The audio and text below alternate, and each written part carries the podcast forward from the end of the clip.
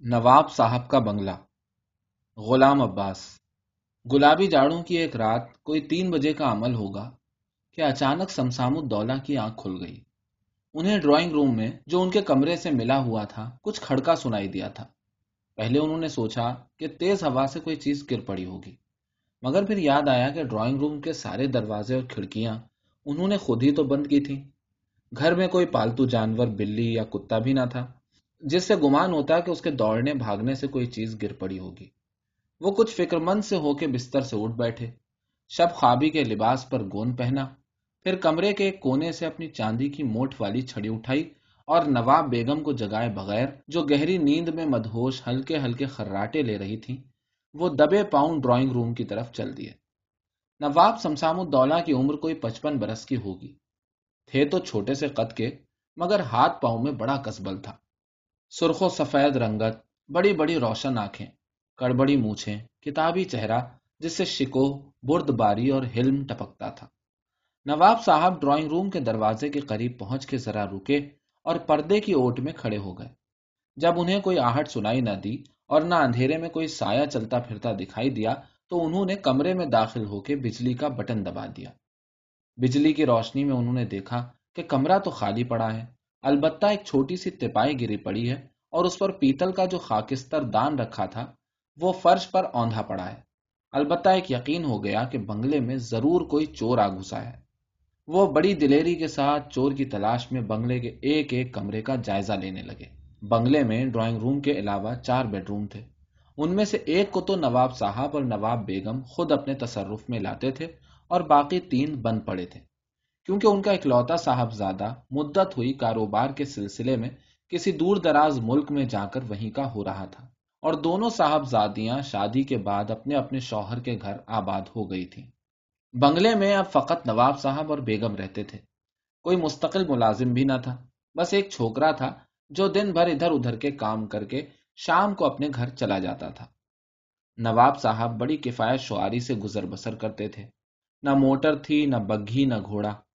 پھر بھی ان کا شمار معززین شہر میں ہوتا تھا اور انہیں اکثر شہری تقریبات میں شمولیت کے لیے دعوت نامے آیا کرتے تھے۔ اس کی وجہ ان کی اعلی نصبی، خاندانی وجاہت اور ذاتی شرافت تھی۔ انہیں فخر تھا کہ ان کا شجرہ نصب کئی واسطوں سے نادر شاہ افشار سے جا ملتا ہے۔ ان دنوں وہ کچھ چپ چپ سی زندگی گزار رہے تھے۔ ان کے موجودہ مشاغل کا کسی کو علم نہ تھا اور نہ ہی کوئی ان کی آمدنی کا ٹھیک ٹھیک حال جانتا تھا۔ بعض کہتے تھے کہ انہیں اپنی زمینوں سے خاصی رقم مل جاتی ہے۔ بعض کہتے تھے کہ ان کا صاحب زیادہ دوسرے، تیسرے مہینے ایک خطیر رقم انہیں بھیجتا رہتا ہے۔ وہ تبن کمامیز اور تنہائی پسند تھے۔ نہ کسی سے ملتے جلتے، نہ کوئی ان سے ملنے آتا۔ بس اپنے بنگلے کی چار دیواری میں وہ اپنا خاندانی نام سینے سے لگائے گوشہ نشینی کی زندگی بسر کیے جا رہے تھے۔ نواب صاحب نے تینوں بیڈ روم ایک ایک کر کے دیکھ ڈالے، مگر انہیں چور کہیں نظر نہ آیا۔ باورچی خانہ بھی خالی پڑا تھا۔ وہ توشا خانے کے پاس پہنچے۔ اس کا دروازہ کھولنا چاہا تو اندر سے بند پایا۔ انہیں یقین ہو گیا کہ چور اسی کے اندر ہے۔ انہوں نے چھڑی سے دروازہ ٹھوک کر تحکمانہ لہجے میں کہا، اندر کون ہے؟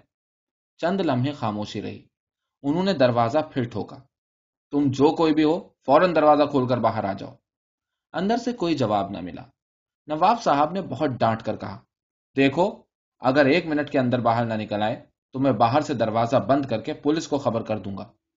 اس پر اندر سے چٹخنی سرکنے کی آواز سنائی دی۔ نواب صاحب چھڑی تانے ہوئے تو تھے ہی۔ پھر بھی احتیاطن دروازے کے سامنے سے ہٹ گئے کہ کہیں چور باہر نکلتے ہی وار نہ کر دے۔ مگر چور کے ہاتھ میں کوئی ہتھیار نہ تھا۔ وہ گردن جھکائے آہستہ آہستہ قدم اٹھاتا توشا خانے سے نکل آیا۔ وہ کوئی پچیس چھبیس برس کا دبلا پتلا نوجوان تھا۔ پتلون اور سویٹر پہنے۔ گلے کے گرد مفلر بڑے والہانہ انداز سے لپیٹے۔ انگریزی فیشن کے بال جو گدی کے قریب گچھے دار ہو گئے تھے۔ باریک باریک مونچھیں، لمبی لمبی قلمیں۔ میاں صاحب زادے شکل سے تو تم چور نہیں معلوم ہوتے۔ سچ سچ بتاؤ تم ہو کون؟ نواب صاحب کے نرم لہجے سے چور کی ڈھارس بندھی۔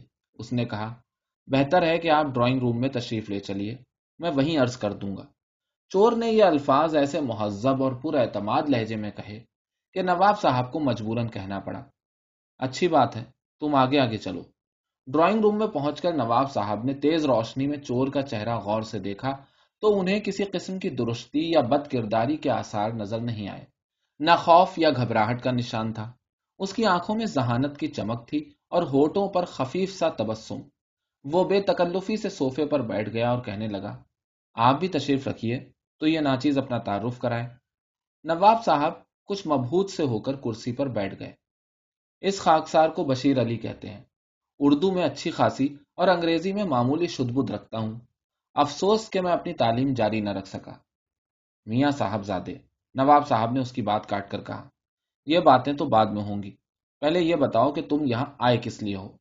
چور نے بڑی بے باکی سے کہا۔ آیا تو میں چوری کی نیت ہی سے تھا، مگر میں نے سخت دھوکا کھایا۔ دھوکا کھایا؟ کیسا دھوکا میں نے یہ بنگلہ دوسرے بنگلوں سے الگ تھلگ اور ذرا سنسان جگہ دیکھ کر چوری کے لیے تاکا تھا۔ پھر بنگلے کے باہر آپ کے نام کا جو بورڈ لگا تھا، نواب سمسام الدولہ تحور یار چنگ بہادر، اس نے بھی میرے لیے بڑی کشش پیدا کر دی۔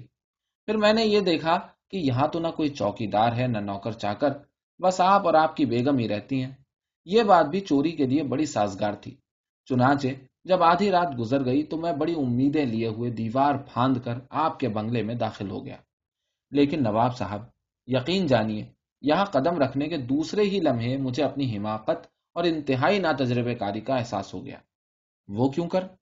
وہ یوں نواب صاحب، بے تکلفی معاف کہ یہ بنگلہ سراسر ایک فریب ہے، ایک دھوکا ہے۔ اس بنگلے میں کوئی ایک چیز بھی تو ایسی نہیں جو چرانے کے قابل ہو۔ ذرا اس ڈرائنگ روم پر ہی نظر ڈالیے۔ یہ دقیا نوسی صوفہ سیٹ، یہ پرانا قالین جس میں جگہ جگہ سوراخ ہے یہ پرانی گول میز یہ بے ڈھنگی تپائیاں جن کا روغن اتر چکا ہے۔ دیوان پر یہ میلا سا پلنگ پوش بچھائے۔ یہ پرانے مخملی گاؤ تکیے، یہ بوسیدہ پردے۔ بھلا کوئی چور انہیں چرانے کی حماقت کر سکتا ہے؟ اور اگر کر بھی لے تو ان کو اٹھا کے لے کہاں جائے گا؟ چوروں کو نواب صاحب جس چیز سے دلچسپی ہوتی ہے، وہ اول تو ہے نقدی۔ اس کے بعد جواہر اور زیورات کی باری آتی ہے۔ اور ان کے بعد نوادر، سونے چاندی کے ضروف، گھڑیاں، خواہ جیبی ہوں یا کلائی کی۔